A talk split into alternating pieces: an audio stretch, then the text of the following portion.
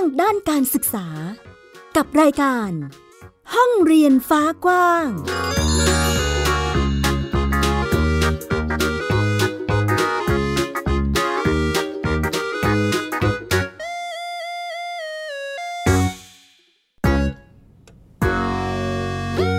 วัสดีค่ะ ต้อนรับคุณผู้ฟังทุกท่านเข้าสู่รายการห้องเรียนฟ้ากว้างค่ะ กลับมาพบกับมิวไอยดาสนศรีเช่นเคยนะคะ เราเจอกันเป็นประจำที่นี่เลย www.thaipbspodcast.com หรือฟังผ่านแอปพลิเคชันค่ะ Thai PBS Podcast นะคะ มาฟังเรื่องราวข่าวสารด้านการศึกษา ไม่ว่าจะเป็นปัญหาหรือทางออกต่างๆ ที่เกิดขึ้นในช่วงนี้ค่ะทำให้นักเรียนของเรานั้นได้ประโยชน์สูงสุดนะคะ รวมไปถึงได้เห็นถึงสถานการณ์ที่เกิดขึ้นด้วย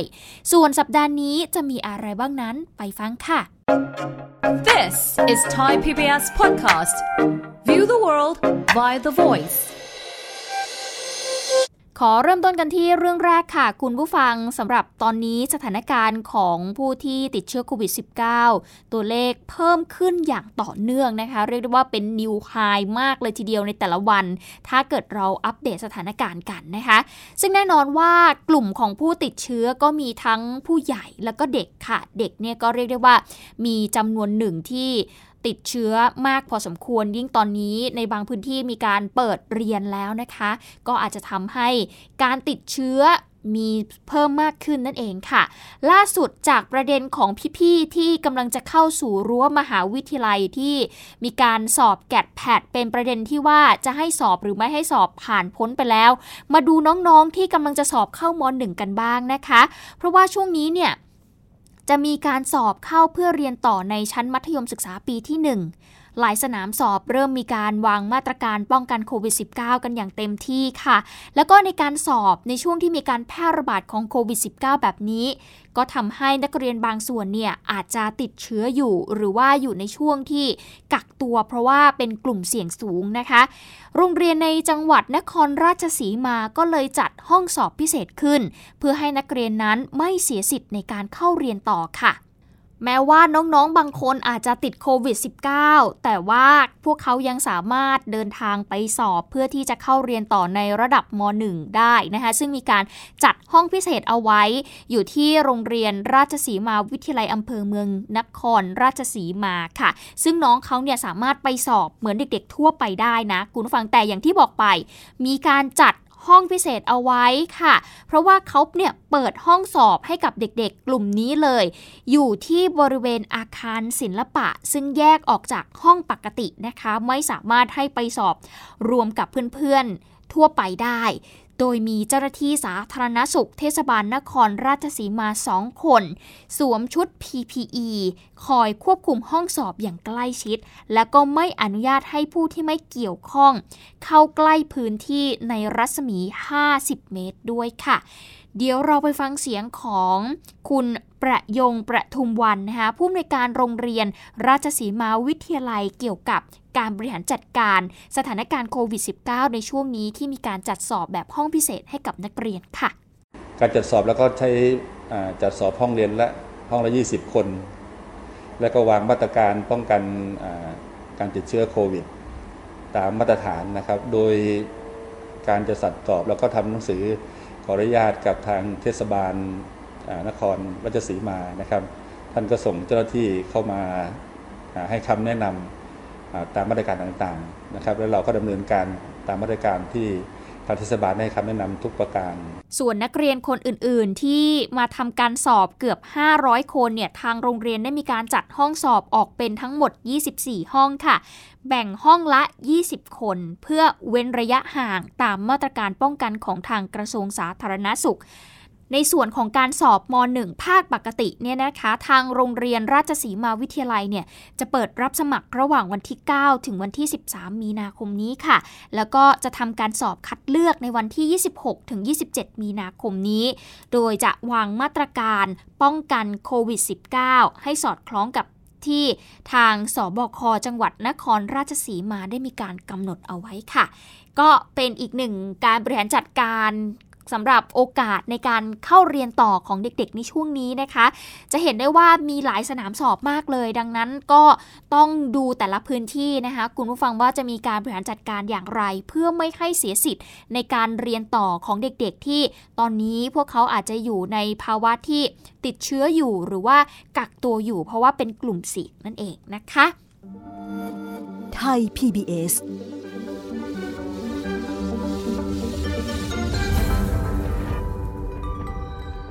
ติดตามกันต่อค่ะ ช่วงนี้เรียกได้ว่ามีหลากหลายปัญหาที่รุมเร้าเข้ามาสำหรับคนในทุกช่วงวัยเลยก็ว่าได้นะคะ แต่ว่าถ้าพูดถึงวัยเรียนเนี่ยปัญหาเรื่องความเครียด ก็รุมเร้าพวกเขาไม่แพ้กัน ยิ่งโดยเฉพาะในสถานการณ์ที่มีการแพร่ระบาดของโควิด -19 แบบนี้ การใช้ชีวิต ไม่ปกติค่ะ พวกเขาไม่สามารถที่จะเดินทางไปเรียนได้เหมือนสมัยก่อนเนาะขอพูดอย่างนี้ได้ไหมเพราะว่าเราผ่านเวลามากว่า 2 ปีแล้วเนี่ยทำให้เด็กๆ ไม่สามารถใช้ชีวิตได้เหมือนเมื่อก่อนนะคะ ที่พวกเขาสามารถไปมหาวิทยาลัย สามารถเรียนแบบสนุกสนานไปเจอเพื่อนได้ทำกิจกรรมต่างๆ มากมาย แต่ตอนนี้กลับกลายเป็นว่าต้องเรียนออนไลน์ เพื่อนก็ไม่ได้เจอเพื่อนใหม่ก็อาจจะไม่รู้จักกันนะคะทำให้เกิดความเครียด ปัญหานี้เรียกว่าเป็นภัยเงียบของเยาวชน แล้วก็นักศึกษาไทยเลยก็ว่าได้นะคะ คุณผู้ฟัง ซึ่งสถานการณ์ปัญหาที่เรียกได้ว่า ตอนนี้เนี่ยมารุมเร้าเขาหลายอย่างมากเลย ล่าสุดค่ะ มีข้อมูลจากยูนิเซฟนะคะแล้วก็กรมสุขภาพจิตเขาก็บอกว่าเยาวชนอายุต่ำกว่า 20 ปีกว่า 180,000 คนเนี่ย ขอรับคำปรึกษาด้านสุขภาพจิตผ่านระบบออนไลน์ และในปี 2562 นี้เนี่ยมีเยาวชนถึง 800 คนค่ะ ที่ฆ่าตัวตายสำเร็จ เป็นตัวเลขที่บ่งบอกอะไรเราได้หลายอย่างเลยก็ว่าได้นะคะทีมข่าวไทย PBS ก็เลยพาไปติดตามสถานการณ์ รวมไปถึงประมวลให้คุณผู้ฟังได้ทราบกันด้วยว่า เด็กๆ เนี่ย เขามีปัญหาอะไรบ้างทำไมชีวิตเขาถึงเต็มไปด้วยความเครียดแบบนี้นะคะ ต้องบอกเลยว่า 2 ปีที่ผ่านมาเราจะเห็นข้อความไม่ได้ 2 ปีสิ เมื่อเร็วๆ นี้ถ้าเกิดใครเลื่อนหน้าฟีดหรือว่าเเล่น Twitter นะ จะเจอคำคำหนึ่งที่เหมือนตลกร้ายเหมือนกันนะ คุณผู้ฟังคำนี้เลยค่ะ สู้ชีวิต แต่ชีวิตสู้กลับ โหนี่เรียกว่าน่าจะจริงนะคะ เดี๋ยวเราลองไปฟังเสียงสะท้อนของเด็กๆส่วนหนึ่งเกี่ยวกับเรื่องนี้กัน ว่าชีวิตตอนนี้ของพวกเขาเป็นอย่างไร พอเรียนออนไลน์ใช่ไหมก็เรามีการสื่อสารกันหรือว่าการเจอหน้ากันที่น้อยลง ในบางปัญหาถ้าเราไม่คุยกันกับเพื่อนเลยแบบเราต้องเก็บไปคิดคนเดียวแล้วก็อันเนี้ยทำให้เราสะสมแล้วอาจจะต้องนอนไม่หลับ ส่วนใหญ่น่าจะเป็นเรื่องงานครับซึ่งเป็นอะไรที่จัดการยากมาก เพราะว่าอืมมันคิดแบบคิดตอนนอนก็คิดอะไรเงี้ยครับ ฝันก็เก็บไปฝันก็เก็บไปคิดอะไรเงี้ยครับ ทำให้บางทีมันพอมันมีเรื่องอื่นนอกจากเรื่องงานเข้ามาอะไรเงี้ยครับมันกลายเป็นว่าไอ้ตัวต้นเหตุเนี่ยแหละมันทำให้มันจัดการยากขึ้น การบ้านก็มีเครียดบ้างค่ะเครียดอาจจะยังไม่ถึงกับนอนไม่หลับค่ะคือ จะจัดการแบบว่าจะทำรีบทำให้เสร็จก็คือแต่ถ้าแบบว่ารู้สึกอึดอัดอะไรเงี้ยคือก็คือจะระบายกับเพื่อนคุยกับอาจารย์อะไรอย่างเงี้ยค่ะอาจารย์ก็จะให้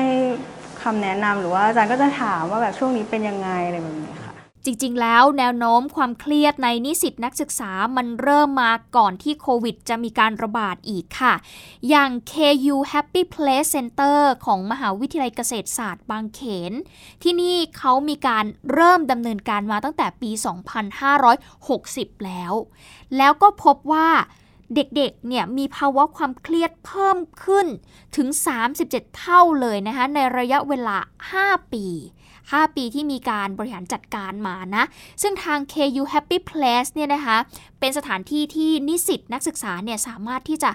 walk in หรือว่าเดินเข้าไปได้ทุกเมื่อเลย มีอาจารย์ที่พร้อมให้คำปรึกษาตลอดค่ะ ไม่ต้องรอให้ถึงขั้นกับ มีอาการรุนแรงเครียดรุนแรงอะไรอย่างเงี้ยนะคะ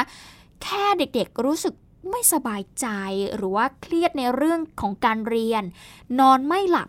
อาการต่างๆ เหล่านี้สามารถที่จะเดินเข้าไปขอคำปรึกษาได้เลย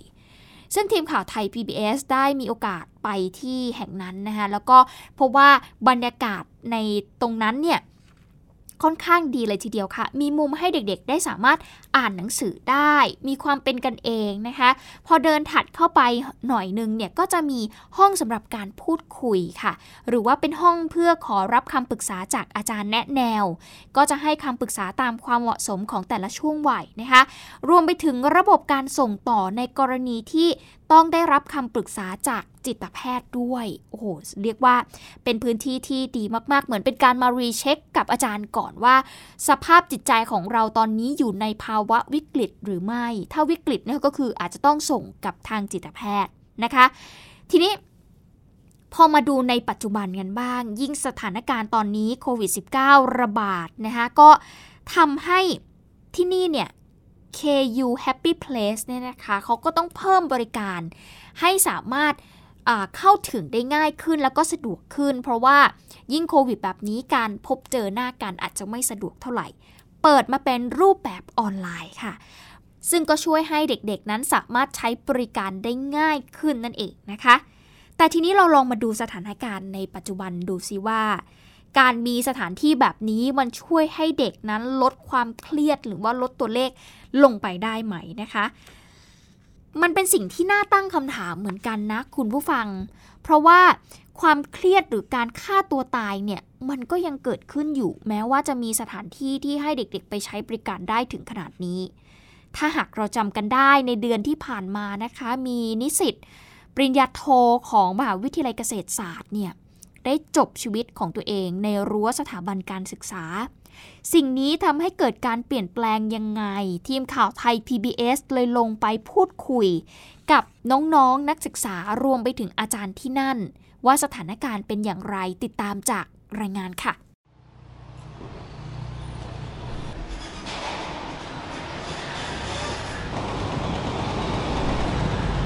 ถูกช่วงชิงชีวิตในมหาวิทยาลัยไปเกือบ 2 ปีเต็ม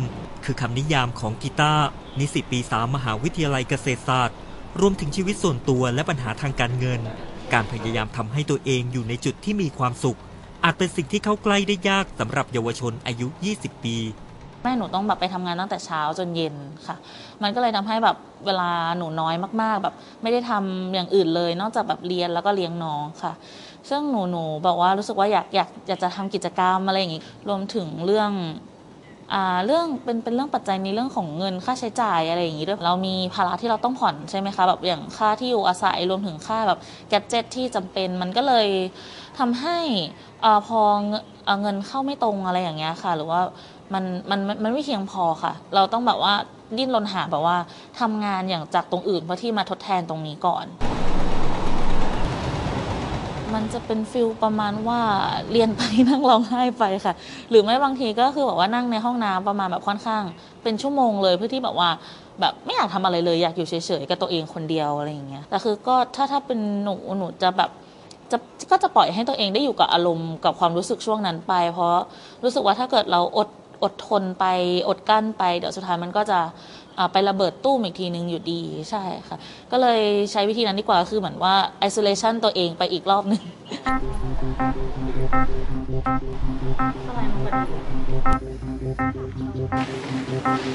บทมนพื้นฐานเราจะหินทรายสลับหินโคนการจากไปของนิสิตครั้งล่าสุดทำให้กีตาร์และเพื่อนๆที่เหลืออยู่ หันกลับมาสำรวจอารมณ์ของตัวเอง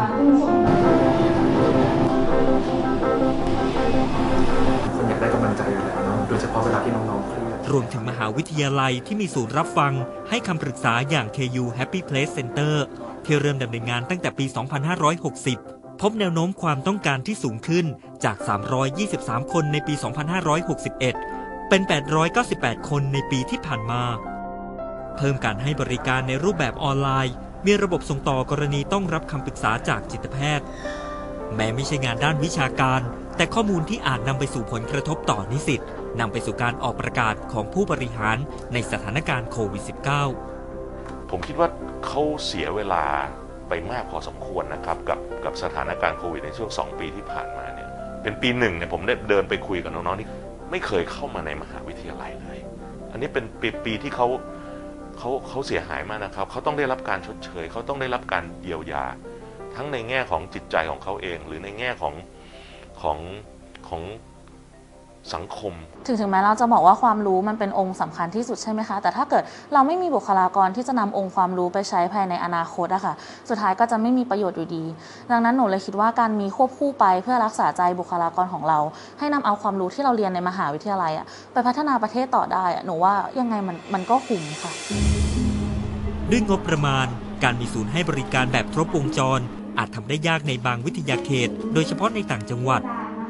มหาวิทยาลัยเกษตรศาสตร์ อุดช่องว่างด้วยการมีอาจารย์แนะแนวการศึกษาและอาชีพ ที่จะต้องมีพื้นฐานด้านจิตวิทยา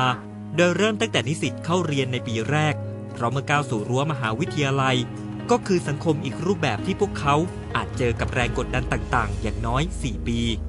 รุ่งโรจน์สมุนเก่า ไทย PBS รายงาน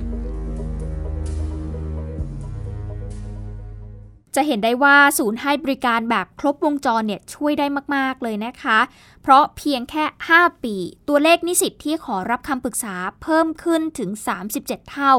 มุมหนึ่งก็สะท้อนนะคะว่าแนวทางนี้อาจจะได้ผล เพราะว่าเด็ก ๆ เนี่ยเขาให้ความไว้วางใจที่จะเข้ามาขอรับคำปรึกษา แต่ถ้ามาดูที่มหาวิทยาลัยรัฐบาล กว่า 82 แห่งเนี่ยนะคะ มีศูนย์ในลักษณะนี้เพียงแค่ 11 แห่งเท่านั้น พูดแบบนี้เดี๋ยวจะเข้าใจว่าเอ้ยที่อื่นไม่ทำงานด้านนี้เลยเหรอ จริงๆแล้ว เขาก็ใช้ระบบที่เรารู้จักกันอย่างครูแนะแนวการศึกษาเนี่ยแหละค่ะ อันนี้ก็คืออีกหนึ่งรูปแบบของการให้คำปรึกษาหรือว่าให้คำแนะนำสำหรับเด็กๆ นักเรียนที่อาจจะมีปัญหาอยู่นะคะ อย่างเช่น วิชาความสุขความสัมพันธ์ ดูหนังของสถาบันเทคโนโลยีพระจอมเกล้าเจ้าคุณทหารลาดกระบังนะคะ หลักสูตรนี้คล้ายกับวิชาแนะแนวในระดับมัธยมศึกษาค่ะ แต่จะชัดขึ้นในเรื่องของการรู้สึกถึงพลังงาน ชีวิตนะคะแล้วก็นำออกมาใช้เมื่อเกิดปัญหาขึ้น รวมไปถึงการใช้ชีวิตอย่างมีเป้าหมาย มีความหมายตอบคำถามในตัวเองได้นะคะโดยในช่วงกลางเทอมเนี่ยจะมีแบบทดสอบที่เรียกว่า Happy Seven Day ค่ะ ให้นักศึกษาเนี่ยเลือกวิธีการที่เหมาะสมที่สุดกับการจัดการอารมณ์ของตัวเอง วันละ 15-30 นาที ซึ่งมีคนที่ค้นพบตัวเองและก็ยังมีคนที่อาจจะยังต้องหาคำตอบให้ตัวเองอยู่นะคะ อย่างคุณวิพาดาแหวนเพชรค่ะ หรือว่าคุณครูมักขวัญนนะคะ ซึ่งสอนวิชานี้ให้กับเด็กคณะวิศวกรรมศาสตร์ค่ะ ฟังดูแล้วเรียกว่าคนละขั้วเลยนะคะ แต่ว่าเปิดสอนมา 4 ปีแล้ว คุณครูมักขวัญเองก็สามารถช่วยชีวิตเด็กที่พยายามจะฆ่าตัวตายได้ถึง 7 คนเลยทีเดียวนะคะ สิ่งนี้ยิ่งชัดเจนเลยนะคะว่าพื้นที่ปลอดภัยในการที่จะเดินเข้าไปปรึกษาปัญหาชีวิต อาจไม่จำเป็นต้องเป็นศูนย์ใหญ่ ๆ ก็ได้ แต่สามารถที่จะแทรกซึมเข้าไปในรายวิชาเรียนได้นั่นเองนะคะ ข้อดีที่สุดของการแทรกซึมรายวิชาคือ ถ้าไปบำบัดอะนักบำบัดเจอเขาหนึ่งครั้งเขาอาจจะไม่มาอีกแล้วไม่รู้ว่าชีวิตเขาเป็นอะไร แต่รายวิชาที่เรา follow up เขาทุกอาทิตย์เลย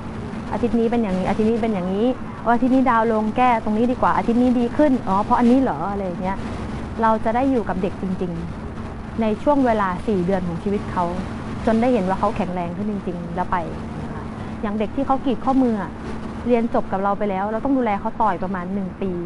สิ่งนี้มันน่าจะได้ดูแลตั้งแต่อนุบาลความแข็งแรงทางใจ อนุบาลเขาควรจะได้เล่นเต็มที่มัธยมประถมเขาควรจะได้พัฒนาตรงนี้ตรงนี้มาก่อนก่อนมาเจอเราอย่างเงี้ย มันแปลว่าแบบจริง ๆ วิชาแนะแนวมันไม่ควรจะมุ่งเป้าไปที่สอบติดคณะไหน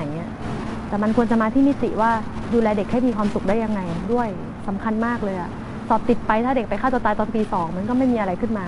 ใช่แนวโน้มปัญหาด้านสุขภาพจิตของเด็กไทยทุกวันนี้เรียกว่าน่าจะเพิ่มขึ้นท่ามกลางสังคมในยุคปัจจุบัน แต่น่ายินดีค่ะที่ในระดับนโยบายอย่าง กระทรวงการอุดมศึกษา วิทยาศาสตร์ วิจัย และนวัตกรรมเองก็ตระหนักถึงเรื่องนี้ แล้วก็กำลังหารือกับทางมหาวิทยาลัยในสังกัดอยู่นะคะ เพื่อที่จะวางแนวทางสนับสนุนให้เยาวชนของเราเนี่ยนะคะ มีคุณภาพแล้วก็แข็งแรง ควบคู่ไปกับการเรียน แล้วก็ให้พวกเขานั้นมีสภาพจิตใจที่ดีนั่นเองค่ะ ก็เป็นอีกหนึ่งปัญหาที่นำมาเล่าสู่กันฟังในช่วงนี้นะคะกับปัญหาของเด็กนักเรียนนักศึกษาที่เกิดขึ้นในช่วงนี้ ปัญหาความเครียดไม่ใช่เรื่องที่เราจะมองข้ามได้แล้วนะคะ เด็กบางคนเนี่ยโอ้โหกดดันตัวเองมากเลยนะถึงขั้นกับทำอะไรแล้วไม่เป็นที่พอใจหรือว่ารู้สึกว่าตอนนี้ทำอะไรก็ติดขัดไปหมด ปัญหาเหล่านี้ต้องช่วยกันแก้นะคะ ยิ่งโดยเฉพาะผู้ปกครองอาจจะต้องสำรวจสภาวะจิตใจของเด็ก ไม่ใช่ปล่อยให้เขาเรียนอย่างเดียว มีหน้าที่เรียนก็เรียนไปอย่างเงี้ยไม่ได้นะคะต้องต้องดูด้วยว่าสภาพจิตใจเขาเป็นอย่างไรก่อนที่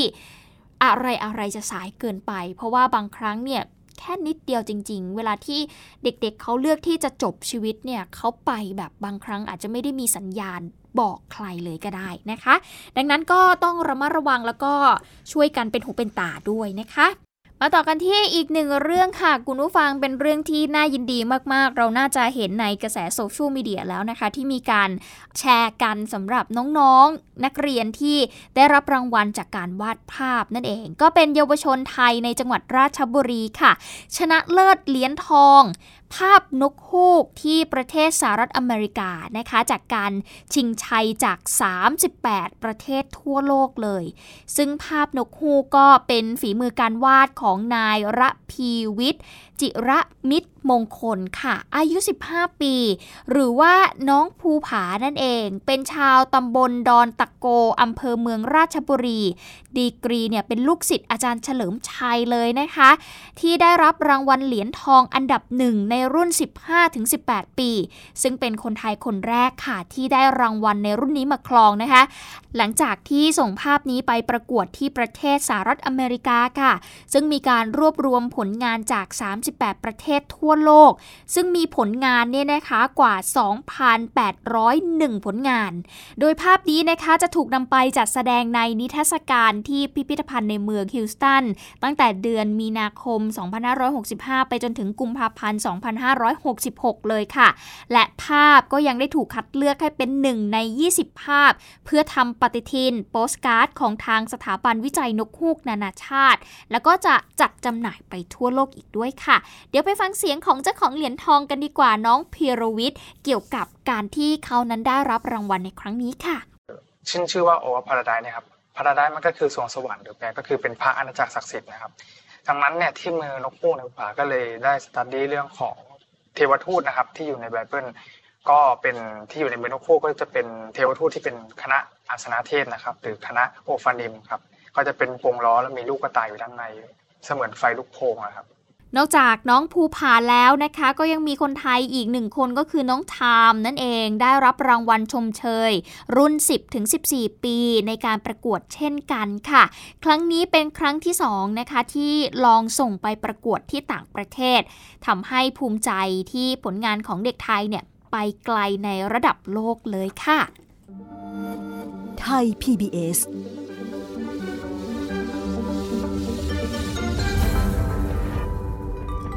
ปิดท้ายกับผลงานปล่อยของลองเล่าที่เราได้ไปอบรมให้กับน้องๆนนักศึกษาจากทั่วประเทศนะคะ เกี่ยวกับการผลิตสื่อเสียง ซึ่งน้องๆเขาก็เลือกที่จะจับประเด็นแล้วก็ผลิตสื่อเสียงออกมาในหลากหลายรูปแบบ ซึ่งแน่นอนว่าประเด็นด้านการศึกษาก็มีหลายสถาบันเลยทีเดียวค่ะ ที่สนใจอยากจะบอกเล่าเรื่องราวในแง่มุมนี้ วันนี้ก็เลยหยิบเอาหนึ่งผลงานของน้องๆ มหาวิทยาลัยเชียงใหม่นะคะ อย่างเรื่องซิ่วสักปีไม่ดีตรงไหน เพราะว่าเรื่องของการซิ่วเนี่ยอาจจะเป็นคำตอบของใครหลายคนต่อการเลือกทางเดินด้านการศึกษาให้เหมาะสมค่ะวันนี้เราเลยชวนติดตามประเด็นเรื่องการซิ่วของนักศึกษาในระดับอุดมศึกษาที่มีมุมมองที่หลากหลายต่อประเด็นนี้ ไปติดตามกับน้องๆนนักศึกษาคณะการสื่อสารมวลชน มหาวิทยาลัยเชียงใหม่ค่ะทำไมถึงเลือกที่จะซิ่วคะป่วยค่ะ รู้สึกว่าที่เลือกมันยังไม่ใช่ครับ เพราะว่าคณะที่เลือกเรียนอยู่มันไม่ตรงกับสิ่งที่เราชอบจริง ๆ ค่ะ เพราะว่าที่เก่ามันไม่ใช่ที่สำหรับเรา เรามองว่าอย่างนั้นนะ เพราะว่ารู้สึกไม่ชอบกับสิ่งที่เรียนอยู่ครับ เพราะว่ารู้สึกว่าสิ่งที่เรียนอยู่ตอนนี้มันไม่ใช่ก็เลยแบบอยากไปหาอะไรที่มันใหม่คำตอบจากเหล่านักศึกษาสำหรับคำถามที่ว่า ทำไมถึงเลือกซิ่วนั้น มีหลากหลายแตกต่างกันไปตามตัวบุคคล แต่ก็สามารถสรุปรวมๆได้ว่า สาเหตุส่วนใหญ่มาจากปัญหาสุขภาพ และสิ่งที่กำลังเรียนอยู่นั้น ไม่ตรงกับที่ตนต้องการจริง ๆ จึงอยากจะซิ่วเพื่อไปเรียนที่ใหม่ตามที่ต้องการสำหรับคำว่าซิ่วเป็นภาษาปากที่เราใช้อธิบายการสอบเข้ามหาวิทยาลัยได้แล้ว แต่ลาออกไปสอบเข้าคณะใหม่ หรือมหาวิทยาลัยใหม่อีก บางคนอาจลาออก ขณะที่กำลังศึกษาอยู่ชั้นปีที่ 1 หรือ 2 แต่บางคนลาออกหลังจากศึกษาไปแล้ว 3 หรือ 4 ปี ทั้งหมดนี้เรียกว่าการซิ่วได้หมดค่ะ ซึ่งสาเหตุของการซิ่วนั้นก็เกิดได้หลากหลายมากมายบางก็เป็นเหตุผลทางการเงิน ทราบยอดค่าใช้จ่ายที่สูงมากเกินไปหลังจากการสอบติดแล้ว ที่บ้านไม่มีเงินส่งเสียค่าเทอมที่สูงเกินไป ค่าอุปกรณ์ ซึ่งสำหรับเด็กต่างจังหวัดแล้ว ยังต้องรวมค่ากิน ค่าอยู่ ค่าครองชีพเข้าไปด้วย แต่ผู้คนก็ต่างมองว่าการซิ่วนั้นมีทั้งข้อดีและข้อเสีย เรามาลองฟังเสียงการให้สัมภาษณ์ จากนักศึกษารายหนึ่ง ที่ได้เล่าถึงข้อดีของการซิ่วสำหรับเขา ว่าเขาได้ค้นพบ ข้อดีมากกว่าข้อเสีย ความสนใจของตนเองที่เพิ่มมากขึ้น เข้าศึกษาได้ตรงจุดที่ต้องการ และอาจนำประสบการณ์จากตอนก่อนซิ่วมาใช้เป็นแนวทางต่อไปได้อีกด้วยค่ะสำหรับในกรณีของการซิ่วนะครับ ผมมองเห็นเป็นข้อดีมากกว่าข้อเสียนะครับ คือโดยหลักสูตรของประเทศไทยนะครับ ตั้งแต่ประถมถึงมัธยมปลายก็ไม่ได้สอนให้เราค้นหาตัวเองครับว่าเราต้องการจะเป็นอะไรจริง ๆ และพอแบบระยะห่างระหว่างมปลายกับมหาลัย ซึ่งมันเป็นเป็นระยะห่างที่สั้นมากในการค้นหาตัวเองครับสำหรับบางคนก็ไม่รู้จะเลือกเข้าคณะอะไร อาจจะเลือกตามเพื่อน หรือว่าอาจจะให้พ่อพ่อแม่เลือกให้ แล้วพอเข้ามาเรียนจริง ๆ เนี่ย มันก็แบบมันไม่ใช่คณะที่เราต้องการนะครับ มันไม่ใช่คณะที่เราจะจบออกไปแล้วใช้ชีวิตในสายนี้ในสายอาชีพนี้ ไม่ใช่อาชีพที่เราต้องการจะเป็นจริงๆนะครับ แล้วก็ผมมองว่าการซิ่วเนี่ยเป็นทางออกที่ดีนะครับ ในการที่แบบเราอาจจะได้เลือกคณะด้วยตัวเองแล้ว แล้วก็อาจจะเป็นคณะที่เราสนใจจริง ๆ ที่จะย้ายเข้าไปหรือว่าซิ่วออกไปเริ่มต้นในคณะใหม่นะครับ หากมองในมุมส่วนตัวของผู้ที่ต้องการจะซิ่ว ก็จะพบกับเหตุผลที่ว่า วิชาการไม่ตรงกับที่ตัวเองคาดหวัง เช่น เรียนสักพักแล้วไม่ชอบ ไม่ใช่สิ่งที่อยากนำไปต่อยอดเป็นอาชีพในอนาคต ไม่ถูกใจในเนื้อหาหลักสูตร หรืออาจเป็นเหตุผลทางสังคมและสภาพแวดล้อม จากเพื่อน หรืออาจารย์ ที่แตกต่างจนเกินไป แม้จะพยายามปรับตัวแล้ว แต่ก็ไปไม่ไหวจริง ๆ ทางออกเดียวสำหรับหลายคน นั่นคือการซิ่วค่ะ แต่ในทางกลับกัน ถ้าหากมองในมุมมองของคนนอก เช่น ครอบครัว คนรอบข้าง หรือคนอื่นที่ไม่ใช่ตัวนักศึกษาที่คิดจะซิ่ว เพราะการลาออกจากมหาวิทยาลัยแล้วสอบใหม่ หมายถึงว่า เขาได้เสียค่าใช้จ่ายไปแล้วส่วนหนึ่ง และกำลังจะต้องจ่ายเพิ่มอีก อีกทั้งยังต้องเตรียมตัวอ่านหนังสือเพื่อสอบใหม่ และนี่เป็นเสียงการให้สัมภาษณ์ของนักศึกษาชายอีกท่านหนึ่ง ที่พูดถึงข้อเสียของการซิ่ว ทั้งในเรื่องของเวลาและค่าใช้จ่ายที่ไม่สามารถนำกลับคืนมาได้ใหม่ เหมือนกับการซิ่วเพื่อเริ่มต้นเรียนใหม่ อีกทั้งยังต้องเผชิญกับแรงกดดัน ทั้งจากตัวเองและจากสังคมอีกด้วยค่ะ ในมุมมองของผมเกี่ยวกับข้อเสียของการซิ่วผมคิดว่าน่าจะเป็นเรื่องของเวลากับค่าใช้จ่ายที่เสียไปครับ ตอนที่เราอยู่ในคณะเก่าเราก็แบบต้อง จ่ายค่าชุด ค่าเทอมค่าอะไรไป เพื่อเราจะได้ค้นหาตัวเองว่าแบบคณะนั้นมันใช่กับเราหรือไม่อะไรอย่างเงี้ยครับ แต่พอเรารู้แล้วว่ามันไม่ใช่เราก็ต้องตัดสินใจลาออกมา ซึ่งค่าใช้จ่ายกับเวลาตรงนั้นเราได้ได้เสียไปแล้วครับ พอเรามาในคณะใหม่เราก็ต้องมาซื้อยูนิฟอร์มของคณะใหม่อีก มาจ่ายเงินส่วนอื่นๆของคณะใหม่อีกนะครับ อีกเรื่องหนึ่งน่าจะเป็นของ เรื่องของความรู้สึกนะครับน่าเป็นความกดดันว่าแบบมันทำให้เรากดดันมากขึ้น เพราะเราซิ่วมาแล้วเราเราเลือกคณะใหม่นี้แล้ว ถ้าเรายังอยากซิ่วอีกอะไรอีกมันมันก็จะทำให้เรากดดันตัวเองมากขึ้นไปอีกครับ ข้อมูลทั้งหมดที่เรานำเสนอนั้น เป็นเรื่องที่ใกล้ตัวของนักศึกษา และเป็นเรื่องที่ส่งผลกระทบ ต่อการเลือกอาชีพในอนาคตด้วยเช่นกันค่ะ การซิ่วมีทั้งข้อดีและข้อเสีย ขึ้นอยู่กับเหตุผลของผู้ที่ประสบปัญหา อยากให้ทุกท่านลองเปิดใจ มองในมุมของคนที่คิดจะซิ่วนะคะ ว่าพวกเขาเหล่านั้นต้องผ่านอะไรมาบ้าง ทั้งความเครียดความกดดันจากตัวเองจากสังคม หรือภาระค่าใช้จ่ายต่างๆ ที่ต้องเผชิญ หากท่านเป็นผู้ที่กำลังกลัว หรือสับสน ก็ยังมีอีกมุมดีๆ ของการซิ่วที่จะได้เรียนในสิ่งที่ท่านชอบ ได้พบเจอประสบการณ์ใหม่ ๆ ได้เรียนรู้สิ่งใหม่ ๆ เพิ่มมากขึ้น มีสังคมที่หลากหลาย ทั้งจากคณะเก่าและคณะใหม่ แต่ทั้งนี้ทั้งนั้นอยากให้เรามองดูจากทั้งสองฝ่ายนะคะ ไม่ว่าจะเป็นข้อดีหรือข้อเสียนำไปคิดไตร่ตรอง ชั่งน้ำหนักกับตัวเอง กับใจของท่าน ค่อยๆคคิด ไม่ว่าท่านจะเลือกทางใด ไม่มีถูกไม่มีผิดค่ะ เพียงแต่สิ่งที่ท่านเลือกนั้น จะเป็นตัวกำหนดอนาคตของท่านเช่นกันแต่ก็มีคนไม่น้อยนะคะ ที่จบออกมาแล้วทำงานไม่ตรงกับสิ่งที่เรียนมา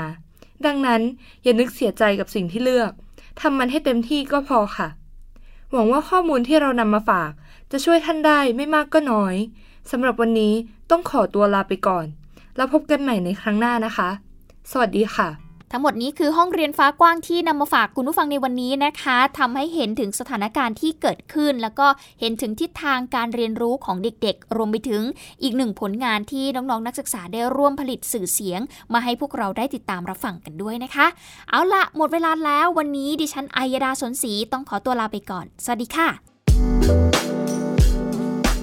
ติดตามรายการได้ทางเว็บไซต์และแอปพลิเคชันของไทย PBS Podcast Spotify SoundCloud Google Podcast Apple Podcast และ YouTube Channel ไทย PBS Podcast